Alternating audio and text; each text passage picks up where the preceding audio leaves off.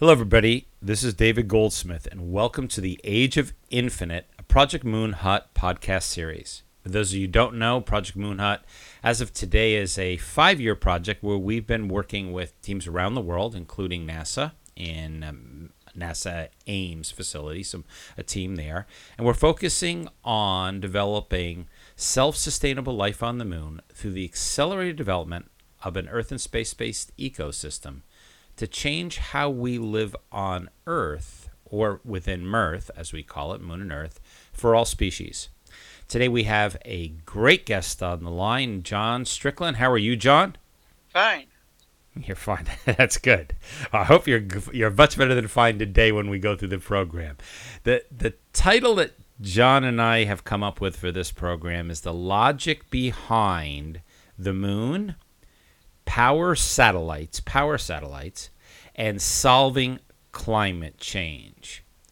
Now, you've heard me mention a few times the National Space Society. John is on the board of directors of National Space Society. He's been an advocate for the Space Frontier Foundation. And as he told me just a few minutes ago, he has been interested in space since he's been 10 years old. So I guess there's a reference point we have to put here. John, how old are you? I'm 76. 76. So that's quite a few years ago. So, John, you have a few bullet points for us. What are they? Okay, the first one is global warming from a deep time perspective. From deep time. Wow. Deep time perspective. Okay, next. Okay, alternate energy on the ground and its problems. Alternate energy on ground and its problems. Next. Alternate energy in space and its promise. Ah. Energy in space and its promise. Okay, next. New space opens the door to space.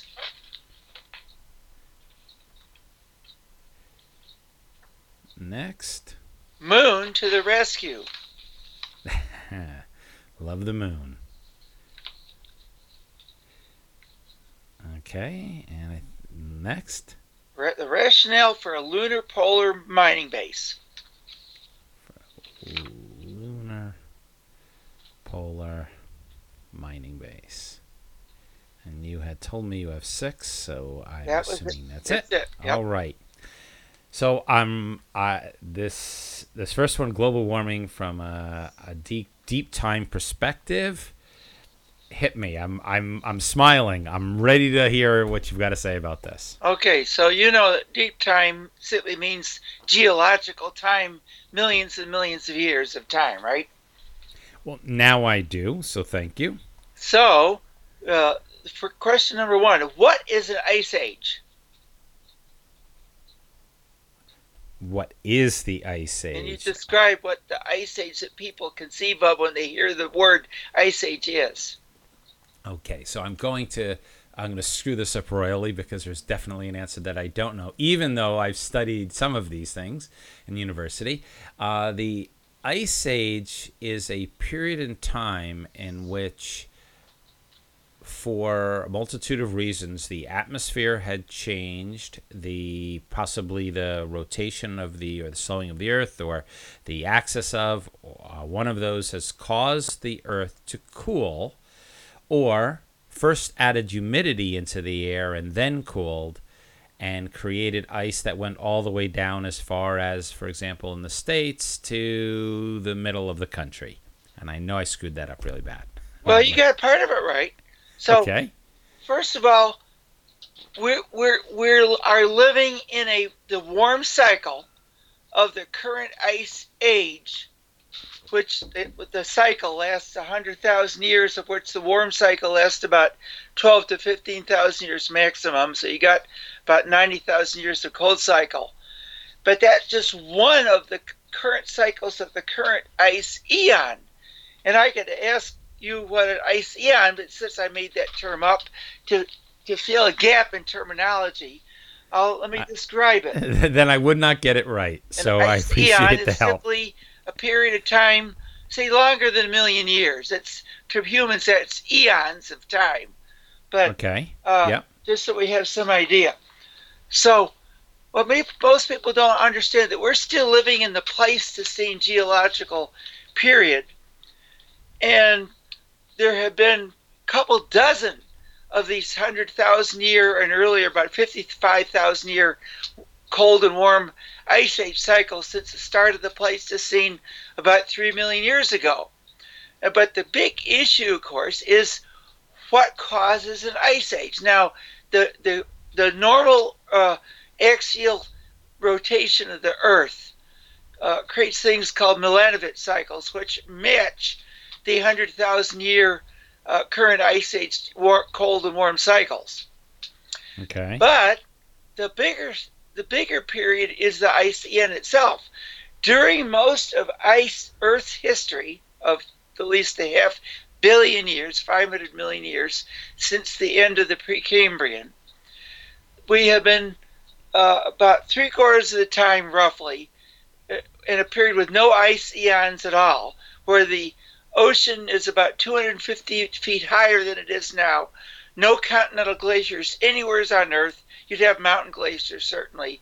But yeah, you'd have these shallow seas that would cover many of the low-lying parts of continents, and where the dinosaur relatives love to play and get food in these shallow seas, like plesiosaurs and mosasaurs and so forth.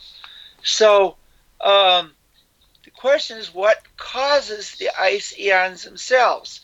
Well, you know about plate tectonics, how the Earth's core drives the convection currents in the Earth's mantle, which is made out of like very hot silly putty, which drives the continents like the scum on a boiling pot of a stew or soup, and makes them move around.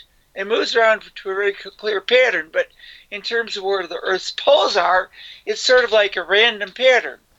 So essentially, about one quarter of the time, a pole of the Earth is covered or has a continental mass over it, because there's roughly one quarter of the surface is continental mass, a little bit more than that, and about three quarters of it, a little bit less, is water. So on an average period, you've got about 25% chance that a pole will be covered by land, and three quarters 75% chance it'll be covered by water. Now, imagine you look at the current situation where you have the South Pole right in the middle of Antarctica, and of course glaciers can form on the land, and the ocean can't sweep the ice away because it's on solid ground, even though that ground is extremely depressed by the weight of the ice. The other one is the Arctic Ocean, which is hemmed in by all the continents around it, so the ice pack there can't be easily swept away by ocean currents either. So you have actually, although you have an ocean over the North Pole, it's as if you had a continental mass there, because the ice can form around the pole and it can't be swept away. But imagine if you had a pole, as you often do, say in the middle of the Atlantic or Pacific Ocean, what would happen? If it was in the middle of the Atlantic or Pacific Ocean. If you had a north or south pole, and the ice tried, the water got real cold, and it tried to form pack ice floating on the surface. Wouldn't it change the rotation of the Earth? What would happen is the ocean currents would continuously sweep away the cold water and ice. The cold water would sink to the bottom, create a completely different pattern. Yeah, the oceanic movement. Yeah, the whole pathway would be different. So we are actually living right now in a very rare period of Earth's history. Only about 1/10 of Earth's history. How are we living in an era of two ice eons? Effectively, an ice eon affects one hemisphere at a time, but we're living in this period for at least the last 3 million years, called the Pleistocene, where we've got two of them. And the other one started about 30 million years ago when Antarctica started to move over the South Pole and started to form its ice cap. So if you know they're not synchronized at all. It's sort of random. So this is really important to understand that we're not only living in this very rare period of a double iceon, but and that we will be in that period for many millions of years to come, because the continents don't move very rapidly. They move a few inches a year. So it's this. This is an aside question. Do you think that humans' ability to develop came about because this rare condition? It's possible that the climatic conditions, such as the creation of arid areas in Africa and all, could have had if it had happened at just the right time. But it's also true that primates are extremely adaptable animals, and humans have adapted to a very wide range of habitats. And even during the periods of supercontinents over 100 million years ago was the latest one, you did have enormous deserts and dry areas because it was hard for moisture from the oceans to get to the center of a supercontinent and make rain. So these conditions are not unique, but it is that you do have the stresses created by the cold weather and all, and humans have been since I guess like over 100,000 years ago have been living in Siberia, where it get down to like 80 degrees below zero, which is amazing that cavemen could do that. Okay, I get it. Okay. So, I'm sorry I interrupted. You're doing great. I love this. So we're I was a biology major. So one of my favorite classes was biology of vertebrates. So we went all the way back in history. So this is bringing back a lot of memories. I had a class, the evolution of vertebrates, with the textbook by Colbert, a famous. Well, just remember, you're 70 years old. You're 70 some odd. I'm 55. That 20-year difference, I mean, makes a difference in what we were taught. You were at the beginning phases of it, and I was already. They were developed. So the basic. The basic lesson I'm trying to explain is the periods of high carbon dioxide level and periods of warm temperature are actually more normal for the Earth than the current cold pattern that we're in, the long-term cold pattern that we're in, which is the Iceon. But right now we're in the middle of an interglacial. We're actually near the end of it. So without global warming, within 1,000 years or even less, we would go back to a 90,000-year-long ice age. And that would be very bad, because it would end up with all the trees and plants being scraped off of North America and parts of Europe and ground into the ocean. If you want an environmental disaster, think of an ice age. Okay. So, however, the global warming in terms of where we are right now is going to cause a problem. It's not threatening the Earth. It does not threaten life on the Earth, because life has been through even periods of almost complete freezing and periods where the carbon dioxide level is maybe 20 or 25 or 50, even 50 times higher than it is now, where there were no continental glaciers at all. And on top of that, carbon dioxide is not a pollutant. It's a greenhouse gas, just like water vapor is a greenhouse gas. Your body is made out of carbon atoms from carbon dioxide in the atmosphere gathered by plants, which have over millions of years have lowered the carbon dioxide level enough to allow ice eons to affect the whole globe. Typically, ice eon affects the area around the polar cap, but we've got the carbon dioxide level down low enough now, so to some extent it can affect the whole globe and even lower the equatorial temperatures a little bit. Okay, now we're going to the second bullet point. The alternative energy on ground and its problems. Okay, so the people who believe in green energy always talk about wind and solar, and I've been a supporter of alternate energy. Gosh, for like 30 or 40 years, I got interested in it back in the 70s. But it's not a perfect solution. In fact, there are mighty problems involved with it when you're using it as a major source of energy. Sunlight is a very diffuse source of energy.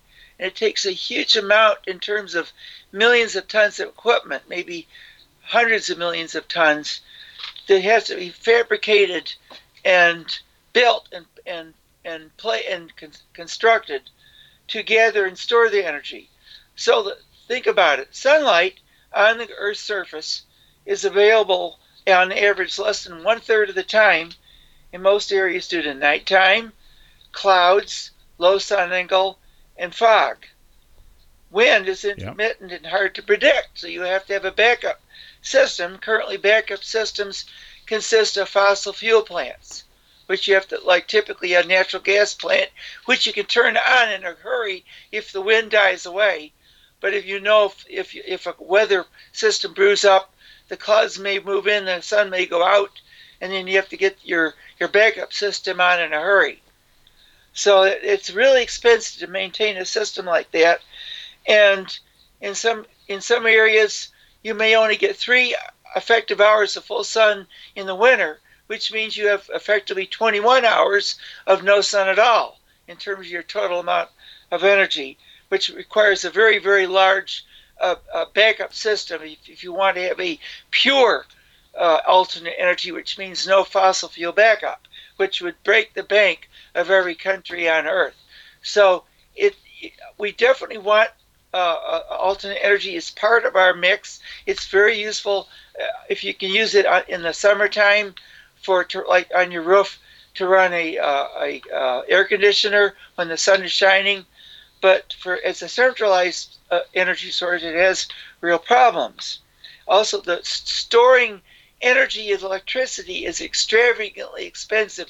I mean extravagantly expensive. Even though they'll get the cost of the batteries down, there's going to be millions and millions of tons of stuff mined, smelted, fabricated, and turned into all these batteries, which are going to cover enormous areas with battery plants. So, the third major bullet point, alternate energy in space. A space... I want to add to the last one that you spoke about. I'm trying to find it, and it was taking me a second to go through my... I kept this window open. There's a gentleman, I can't remember his name, and maybe I'll find it while we're looking. He had, for 30, 40 years, he had been studying solar power, and he was a big advocate of it, huge advocate of solar power. The challenge that and wind power, and he... At one point, he started to realize that solar power required football fields large of facilities, so they would have to destroy entire ecosystems just to be able to put them up. That solar power, the panels in 20 years or 30 years will have to be sent to some third world country or be destroyed or whatever, and they have chemicals in them, and they're going to be challenging to be able to work with. And when he did all the math of how endangered species are being killed by windmills, especially large species, he came to the conclusion that the French did. And he says he hates to admit it. He did a TED Talk on this. He hates to admit it. But he came to the conclusion that these techs do more damage to the ecosystem. And what he talked about was the challenge to manufacture, the challenge to move, the cost of the utilization of the product, can create millions of respiratory diseases and challenges in the air because there's toxic gases given off. And then he said, he showed a picture, and he said, this is a nuclear facility, and this is the room that you could store everything in for 30 years. And nothing is spouted out into the atmosphere. And he said, I hate to say this, but I've come to the conclusion that this little tiny building, as compared to football fields and tortoises happen to be pulled out or out of their nests and areas having to be stripped out. He said, it's better than everything we have on the table today. So I'm adding that to your alternative energy. I'm looking into it, but it was a real neat TED Talk. So what he's talking about there is what I refer to as energy density. Energy density refers to how much total mass of physical equipment does it take to make the energy, and how much land area does it take to collect and store the energy. And I came to the conclusion by simple arithmetic that the area of solar panels is much larger than the area of the city that it would supply, and that you have to then put the solar farms hundreds of miles away from the city and have giant power lines carrying the electricity to the city, because there's nowhere near the city that you could put the solar farms. They cover hundreds of square miles, not right. Football field-sized areas.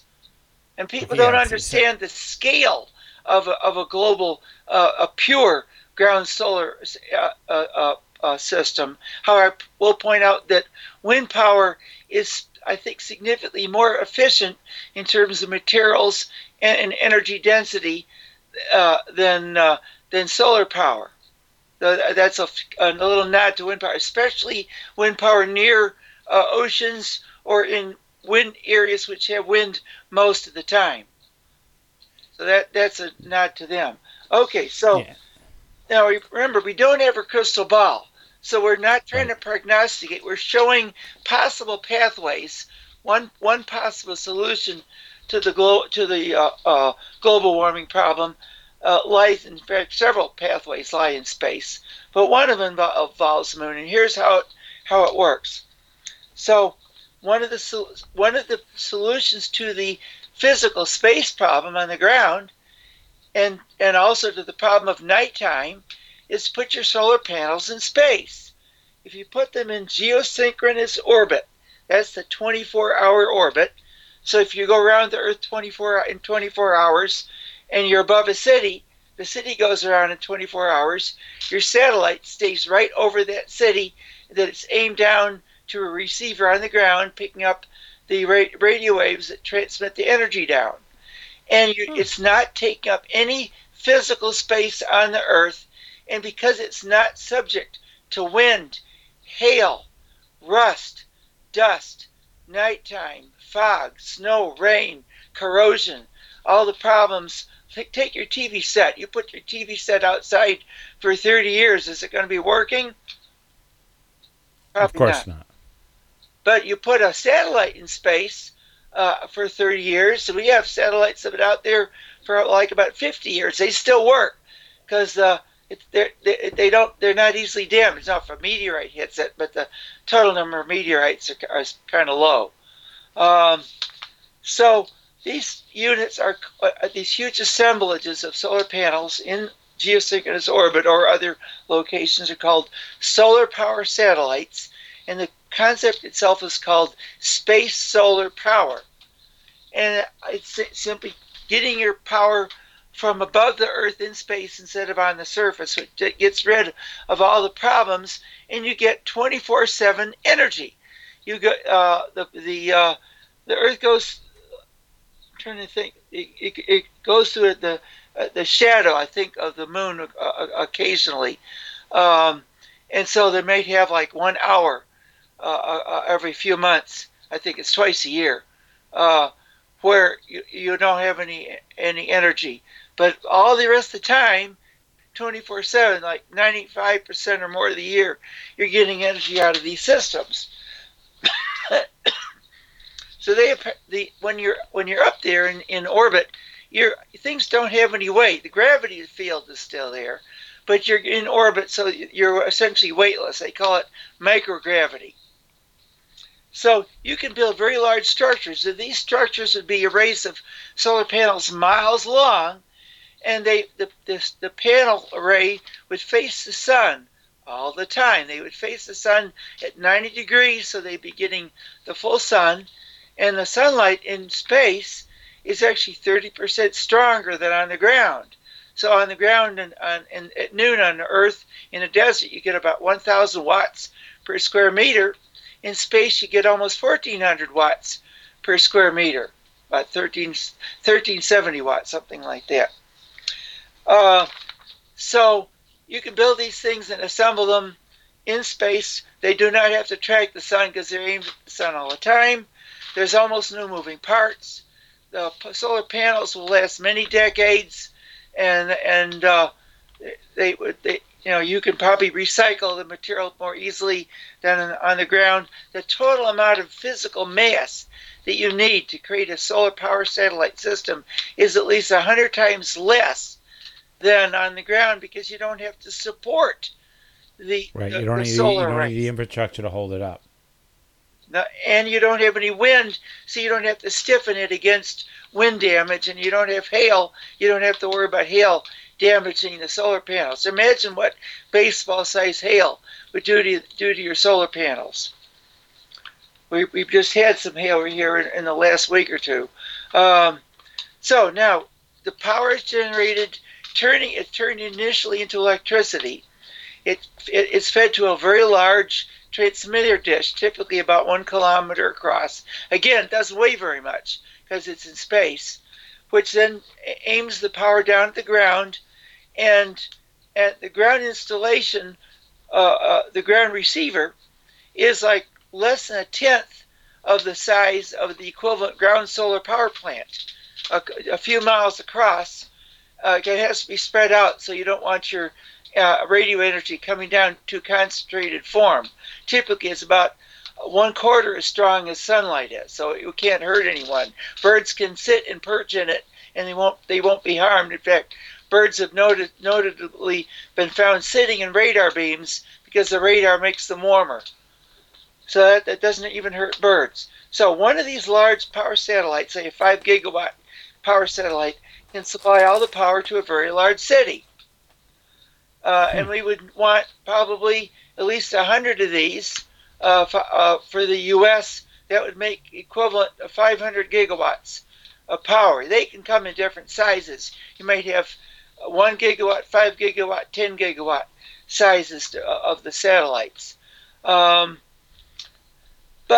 it takes so much less material to build them that the energy density of a space solar power system is much higher, and especially because it does not use anywhere near as much land area as on the ground. And even more amazing, because a solar power satellite receiver is like a whole bunch of little spidery TV antennas up above, say about 15 or 20 feet above the ground, on a network of thin beams, most of the sunlight hits the ground, and so you can use the ground under this array for grazing or growing crops. You're not losing the land, right? Yeah, which is a huge benefit. So let me get the energy is being, let's call it, beamed down. Yes, exactly. Just like beaming down, Scotty. Right, and it's beaming down an energy wave. Right. It's not beaming down a laser You could do a laser beam, and that may be used in a low-power lasers for emergency supplies of power. Say, like you have an earthquake disaster zone. You could set one of these things up with a laser beam system over a large area, say several hundred feet across, and get several megawatts of power out of it. But you probably can't. You don't want to do that for really big lasers, and also a laser powered by such a system theoretically could also be used as a weapon. So people are kind of a little skittish when it comes to transmitting the power via laser beam, although you can make the beam so it has to spread out over a wider area. Also, clouds could theoretically block the beam and make it bounce away from the ground, just like sunlight. And so a cloud could theoretically stop the beam, but it's much more difficult to stop the radio beam. I mean, the radio waves go right through everything. Right. So the radio wave is coming at a less intense energy delivery system. But still, you're getting, because of the size and mass of the dish in the air in geosynchronous orbit, and the size of the receiver on Earth, you're getting ample amounts of energy transferred for a city. Yeah, but and even more, you say it's 1/4 as strong as sunlight is, which you'd think is very weak, but that energy is there 24/7, all during the nighttime, around sunset. When the sun is rising and so forth, you're getting, and when it's cloudy, that energy beam is still there. So it's much more efficient. And the materials used to build the receiving antenna are being used more efficiently because they're getting energy all the time instead of only part of the time. That's really important. Now, I don't know if you're going to go over this, so I'm going to ask this now. What are the people who believe that this tech won't work saying? Well, we've been supplying our satellites with solar power, space solar power, for gosh, most of my lifetime. Since they put the first satellites up, they started using solar cells on them because the batteries would run down in a day or two. Right, it's solar power. So that my question is, are there people out there who are saying this tech won't work? And what are they saying? Well, it's mostly a political thing. That people, even when the whole idea first came out, there were people said people would be irradiated by these beams, and they had visions of people being boiled in their own blood by super powerful beams. But you can't. The problem is, of course, you can't focus a beam like that. It would take a transmitter, probably 100 miles across, to be able to even focus a beam. So that it would really do damage, or at least 10 miles across. And if you're building something that big, people would know about it right away. And right, it's not you're not going to hide a 10 mile across, or what, about 20 kilometer across item, and you're not going to be able to hide that. And in fact, the beam itself it cannot even focus unless you have a guide transmitter on the ground sending a little signal up to the satellite, telling the beam, come and aim at me. And that's how it works. It can't.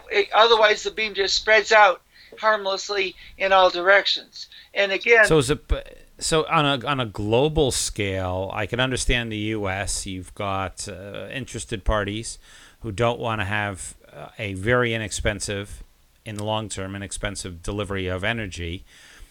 On other countries around the world, their biggest challenge is that they're not in space. And that's why? Yeah, but we would build these facilities for any country. The whole idea, okay. See, a lot of the problem of ground solar power is that 80%, 70% of the energy gets turned immediately into heat, and you're talking about global warming, so these thousands of square miles of solar panels, maybe 100,000 miles or more of solar panels, would be dumping 70% of their energy directly into the Earth's atmosphere, creating an enormous amount of extra heat. They've even started to do that. Areas on Earth which were they were positive in terms of being able to absorb energy, they were able to absorb sunlight, they were able to convert to CO2, and now because of deforestation and land reclamation, that we're maybe that's the wrong word, but wherever we're destroying habitats, these are now producing additional heat for the Earth. So this wouldn't help to have an entire solar array adding more to the entire infrastructure. And when you're talking about, each city would require several hundred square miles, depending on the size of the city, of solar panels, and probably 100 square miles of batteries covering the land, and those actually do cover the land so efficiently. You have, although they actually to avoid shading one collector by another on the ground, you have to space them so that a solar power site on the ground is only 25% covered by collectors, and the rest of it is spacing to avoid one collector shading the other ones. So it does kind of waste a lot of ground. Okay. I had stopped you on that point, so we got some more good information. So the alternative, this space energy opens the alternative energy in space and its promise. Is there anything else to add to that? Well, I don't like to denigrate anyone, but there are some people who are ideological about, you know, like mankind is evil, it's a blight on the universe. and we don't want mankind to get more energy, and they consider that providing more energy is bad, but actually the people on Earth who have the highest population growth rate are the people who live in areas with the lowest per capita energy use. So if you actually give them more energy in a clean way, of course, within a generation or so, their population growth rate slows down. So actually population growth and the occupation of wild land that was previously wild land permanently by humans is actually destroys more wildlife than global warming does, because it's permanently occupied land by humans. And that's what population growth does, especially areas like Africa, where many people are still basically living on their human muscle power alone. Those areas have the highest population growth rate right now. So that, if we want to save the wildlife in Africa, we better get those people some energy pretty quick. I like the idea. So let's go on to this. The new space opens the door to space. Okay, so as most people don't realize, that almost every beautiful rocket that you see taking off from Cape Canaveral or Vandenberg or wherever, when it's done launching the satellite, it goes splat into the ocean and smashed into lots of little pieces and sinks to the bottom of the ocean. And it's completely smashed and useless. So that's called an expendable rocket. All rockets were treated like a weapon, like an artillery shell. It's what we call the artillery shell mentality. You fire a rocket away, and it does its job. Now, a rocket costs as much or more as a whole airliner. So imagine if you had an airliner that you had never flown before on a test flight, and you get 100 people on it, and you fly it to L.A., and all the people get off, and then they turn that airliner to a scrap, and then you get a brand new airliner to fly back to Washington or New York, and then when they get off the plane, that airliner is turned into scrap. How long could you afford to run such an airline, and how much would each ticket cost? Well, a lot of money. If you had to say 200 people, the ticket just to build the airliner would be $500,000 per ticket. Real simple. So that explains why spaceflight is so expensive, because we've been throwing our rockets away every time for 60 years. Okay? It's just, it's mind-boggling. We've tried and tried over the years to get the government to try to build reusable rockets. And I was present back in September 11th, 1993, when the first big rocket, the DCX, took off from White Sands and landed again intact, and over the following years it did it successfully 9 or 10 times, and it worked just the same way that the Falcon 9 rockets do.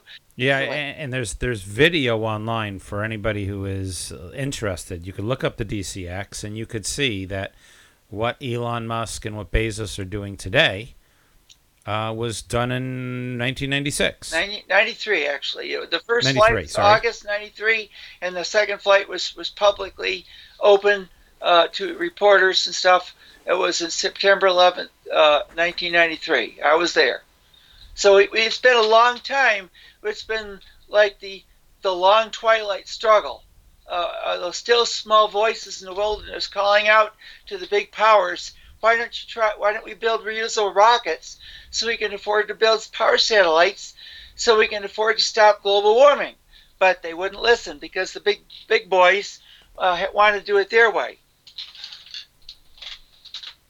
So there's another way to do it. So Elon Musk came along, and perhaps more than anyone else, he had a specific reason to build reusable rockets. He wants to start a colony on Mars and be able to do lots of other things in space.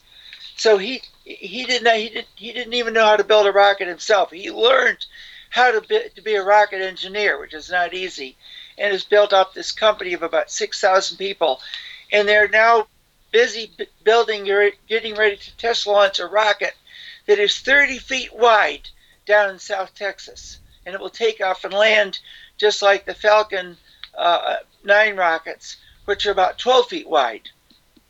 So this rocket will be much heavier than the Saturn V rocket when the full-size rocket finally takes off. And it'll be able to launch payloads very, very cheaply because they get the whole rocket back. The first stage will land, and the second stage will land. So it'll be even cheaper than a Falcon 9 because you get the entire rocket, just not the first stage back. Right. So that's a really big deal. So the new space companies, especially SpaceX, are now building, flying, and recovering and landing reusable rockets. So if you want to build a power satellite, the first thing you do is you fabricate the parts, which are just thousands of identical parts, so they can be mass produced very easily. And you get them into low Earth orbit, where it's basically where the space station is, but you can put them into equatorial low Earth orbit, where it's even cheaper to reach. It's right over the equator. So then you need to get them from low Earth orbit up to the 24-hour geosynchronous orbit. But that takes a lot of energy. In space, what they call delta V, or change in velocity, is sort of similar to the distance of a trip on the ocean or in the air, because it takes energy to go a certain distance on the water, on land. In space, to get to it, to change your velocity a certain amount takes energy.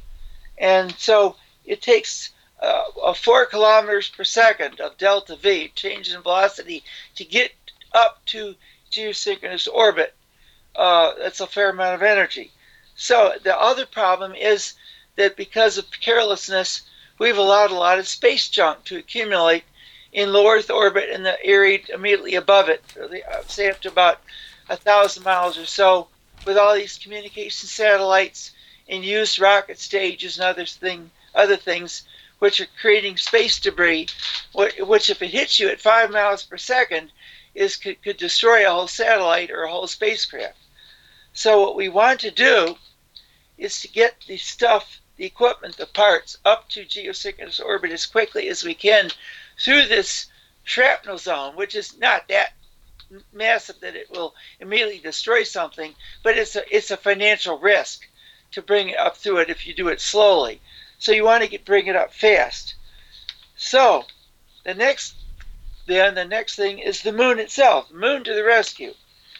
So people may know by now that the moon was created by a giant collision about 4 billion years ago, actually longer ago than that, when a small planet hit the Earth, and it turned both planets into liquid, like lava, and a lot of it into rock vapor.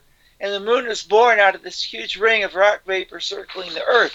So almost all the water in the moon was driven off, because the moon was formed from a hot cloud of gas, but the Earth and other planets typically were formed out of cold clumps of gas and dust.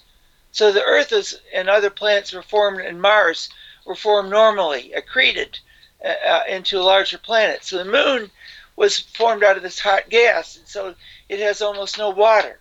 But they've recently discovered at the poles of the moon, especially in craters where the sun never hits, where they say the sun never shines, the solar wind and comet impacts and other things have created deposits of water, which when the water atoms or molecules hit these cold trap areas and these crater bottoms near the moon's poles, they stick to the surface, because it's down at about 40 degrees Kelvin, which is something like 400 degrees below zero Fahrenheit. It's really cold. It's only 40 degrees above absolute zero.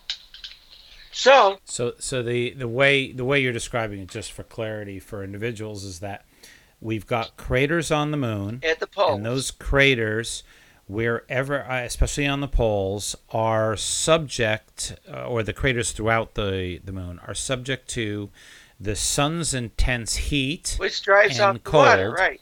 Which scrapes off the water. But at these certain places, where they're hidden from view, if you want to call it that, yeah, where the sun never shines, Right. And they, this way, in those specific places, there's water on the moon. So we've been able to identify it, and I've gone over this in the past, but we've been able to identify that there's actually ice crystals and water on the moon. And there could be billions of tons of water up there. That's enough to support a very large amount of space traffic, because water, if you turn that water into hydrogen and oxygen, you have a completely safe, non-toxic rocket fuel. Oxygen and hydrogen. You liquefy it, and you can use it immediately as rocket fuel. So that's a source of rocket fuel. Now,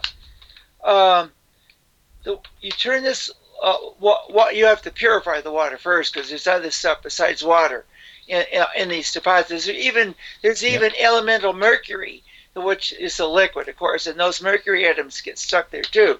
So you purify it, turn it into rocket fuel. So you turn the rocket fuel and you bring it up to a what we call a propellant depot, which is called, in an area called L1, Lagrange point 1. It's about 50,000 miles away from the moon toward the Earth, which is sort of a gravitational null point, and you can put up there. So let's just slow down for a minute for those who've never heard that term before.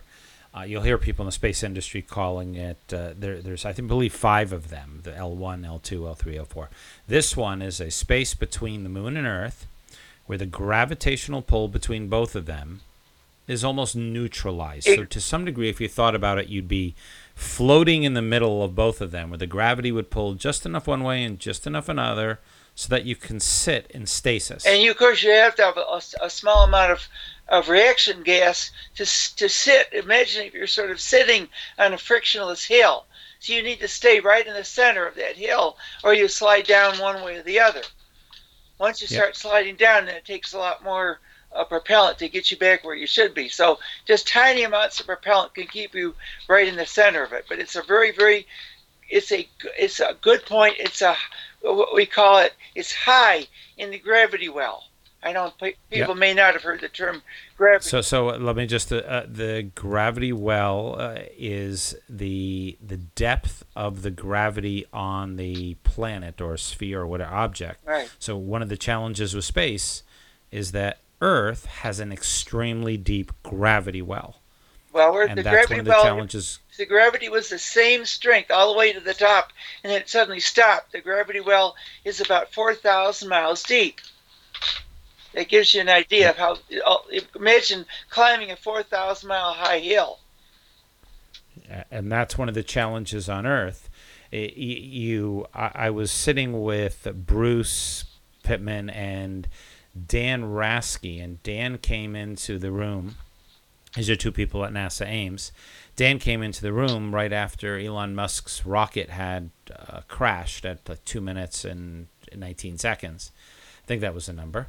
And he says to me, "CC, David, space is hard." And I looked at him and I said, I've got to bet you that Earth is hard.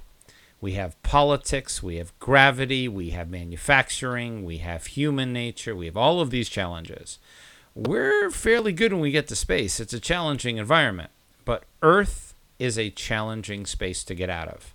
And there's a lot of things dragging us down, like you just described. The reason we're not in space, even though we had the development of the DCX, it didn't move forward. And that's human nature stopping the progress of space. That was politics that stopped that. We could have had Falcon 9s like over a decade or 15 years earlier if that had moved ahead. Right. Really so sad. That's this gravity well is a significant obstacle for space development. So you want your fuel depot should be at the top of the gravity well, but you can then use this fuel if you get it down to low Earth orbit to use the liquid fuel to get your payloads up past the space debris zone quickly and up into the geosynchronous orbit where there's very little space debris and where the satellites move a lot slower.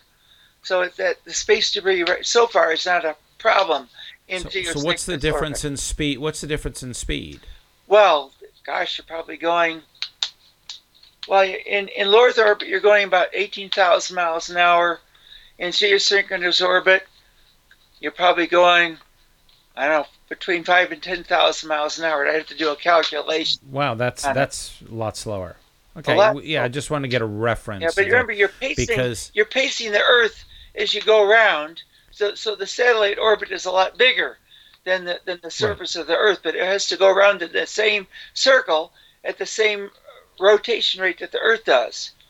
Right. It's you want to, I guess the way to think of it for anybody who's not heard of geosynchronous orbit is it's mirroring the Earth. It's right there. Exactly. So if you live in London, that satellite will follow London. Exactly. That source would follow London no matter where it is. So it would be an expansion of the Earth's crust to this level where it'd be spinning at the same rate. And everything would follow. And if you have DirecTV, you have a ComSat that your antenna is aimed at. It's always there in the same spot.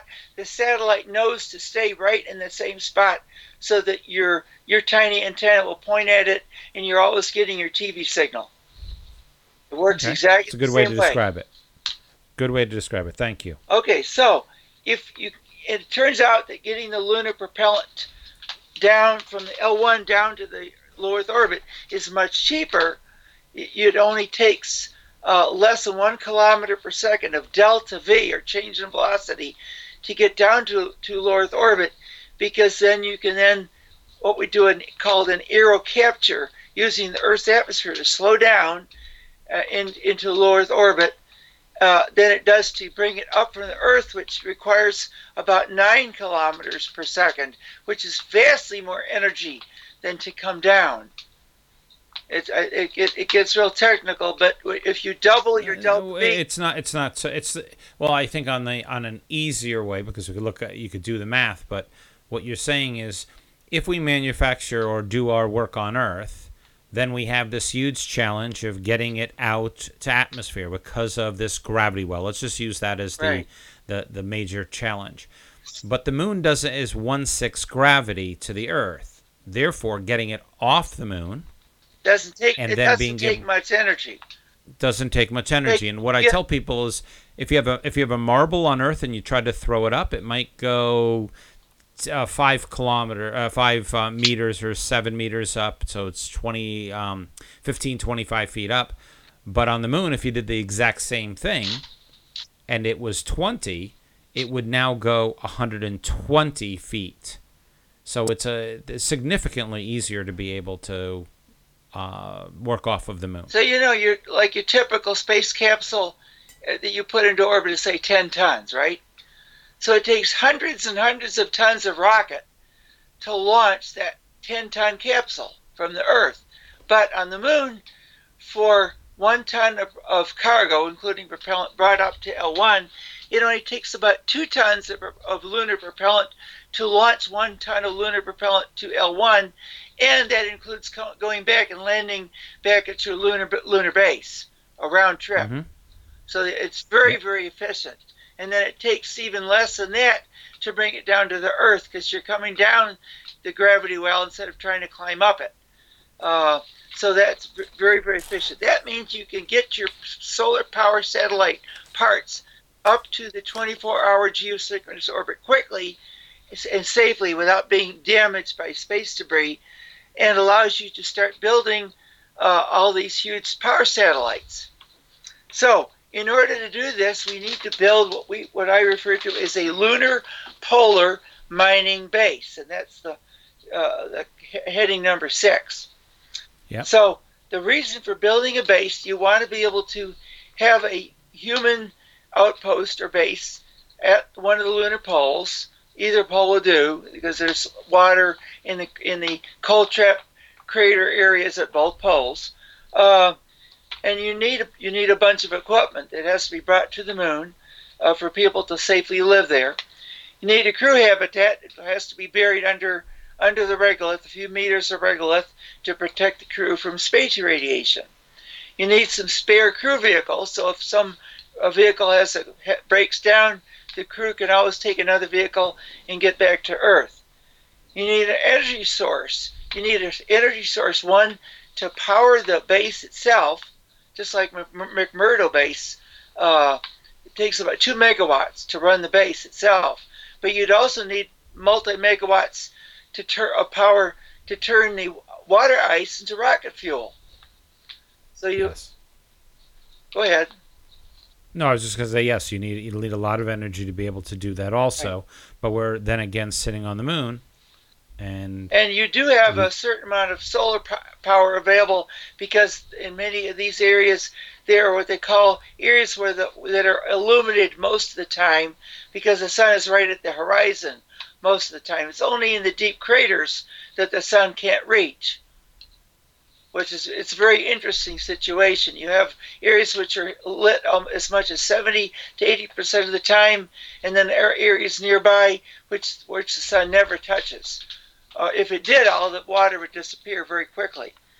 So then you need excavators to dig and lift the water ice and mixture of water ice and moon dust out. You need a purification plant to separate the water. You need an electrolysis plant to turn the water, purified water, into hydrogen and oxygen. And you need a liquefaction plant to liquefy those gases. And you can actually store the liquefied gases down in the cold trap crater if you want, where it may be so cold the gas might even freeze solid. At least the oxygen would. At 40 Kelvin, believe me, you'd have solid oxygen. You have to be careful. You need storage tanks and pumps for the fuel on the moon, storage tanks and pumps for the fuel that's been taken to L1, and taker rockets, reusable ones, of course, to move the fuel to L1 and then go back to the moon to get another load. You just use like a regular truck. It goes back and forth. It carries a load one way and goes back empty. So this is, I believe, what Dallas is working on. Dallas Beanoff, one of our friends. Yes. And Dallas Beanoff is working on this. This is one of his initiatives, and I remember I was sitting in a meeting, and he was calling it depots, and I said, we have gas stations, we have gas depots. Let's use propulsion depots. Let's use words that are common so people on Earth can understand it. Right.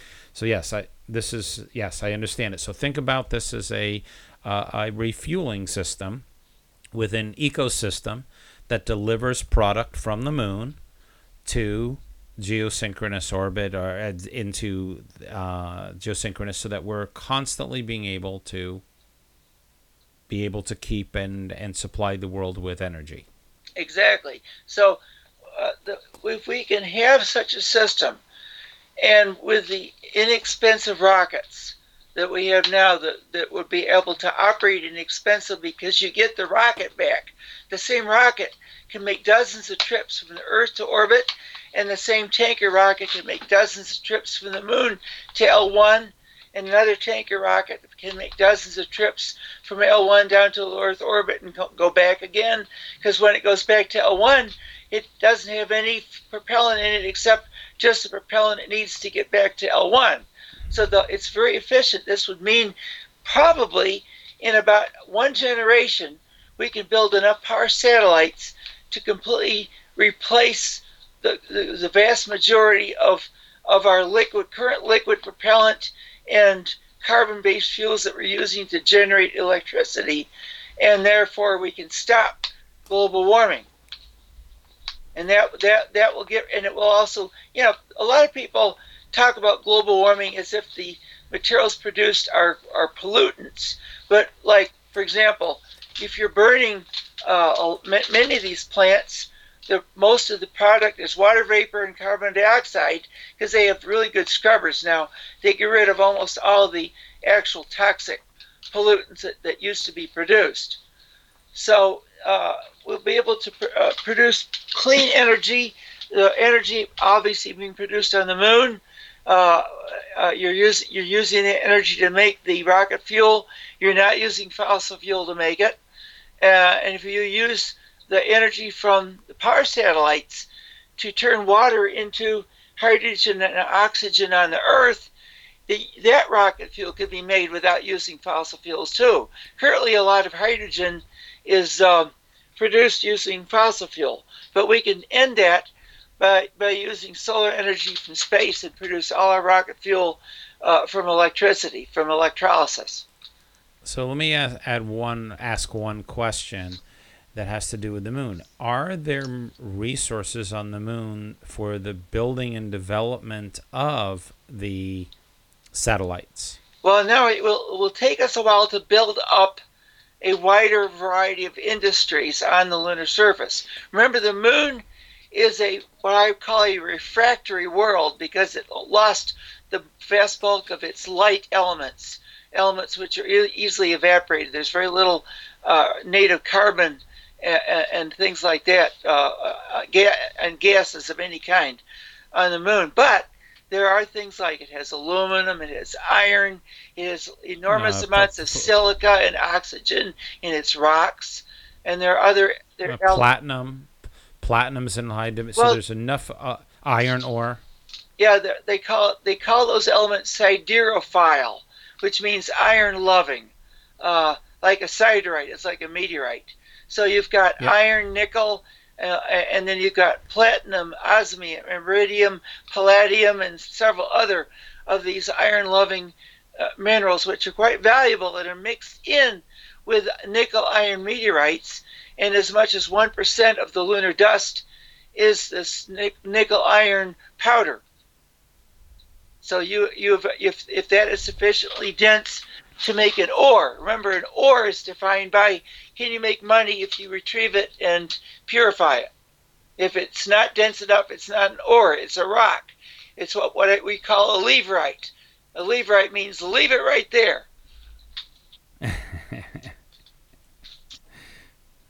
So having this, what we call a cislunar transportation system. Cislunar is simply the space between the Earth and the moon's orbit, which includes all of the L points, L1. That's where we have the Mirth that we spoke about, and Moon and Earth. The L5 Society itself used the name L5 as the name of the society because it was proposed to build a space colony there. You can actually build the space colonies in many locations, and further in the future, we may find huge numbers of space colonies built in the asteroid belt because there's a very large supply of nickel-iron asteroids in the asteroid belt itself, which are closer, and you may even want to build a settlement in the same orbit as an asteroid where you could get your raw materials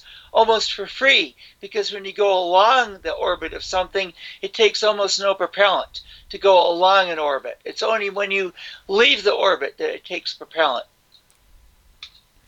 So it opens a very, very wide array of possibilities. Yeah, I got to tell you, John, this is absolutely what I was looking for. This was brilliant. You walked me through this in a way that I understood it. I had heard all sorts of stories from different people, pieces, as I think I've shared with you, one of the first events that I had gone to or spoke at was the National Space Society, and I've learned a lot over the years, but this was the first time that I felt the logic coming together. And I really truly appreciate your historical reference to deep time and how that's impactful in understanding some of the challenges that we're going through today. So remember, this is not a crystal ball. This is not locked in. Politics could derail it. If we get fusion power, the fusion power would be a fantastic substitute. And we also need fusion power for terraforming and interstellar travel. So I very strongly support fusion power research, along with all the other types of research in space and in space science too. Well, I'd have a lot more questions for you, but I'm going to end it here. Thank you so much. You did an amazing job of walking me through the understanding of this, so I absolutely appreciate the information and the way you wove the story. It was brilliant. Thank you. So with that said, again, very quickly, Project Moon Hut Foundation has been working for over 5 years. We have people all around the world who have been helping us, from Israel and Dor to people in Germany, Moscow, United States, Hong Kong, South Africa. We've had people helping us all over the world, and our directive is to create sustainable life on the moon. And it's not self-sustaining life, so here we're supporting it, just as if we talked about these rockets, through the accelerated development of an Earth and space-based ecosystem. So our initiative is to help drive this tech, these types of techs, that end up doing one thing. They change how we live on Earth for all species. As far as we know, in the Earth today, the Earth today is the one place on Earth that's really our home. And the more I can learn, the more we can learn, the better able we're to make better decisions moving forward as to where we should spend our energy as the world shifts and changes. So once again, thank you for being on the show. There's a few things. ProjectMoonHut.org. You can go to the website, sign up for a space-related database. You can go to Facebook.com/Project Moon Hut. You can go to Twitter, and you can tweet to us at @ProjectMoonHut. And you can email me at david@projectmoonhut.org. So for everybody, I'm David Goldsmith, and thank you for listening.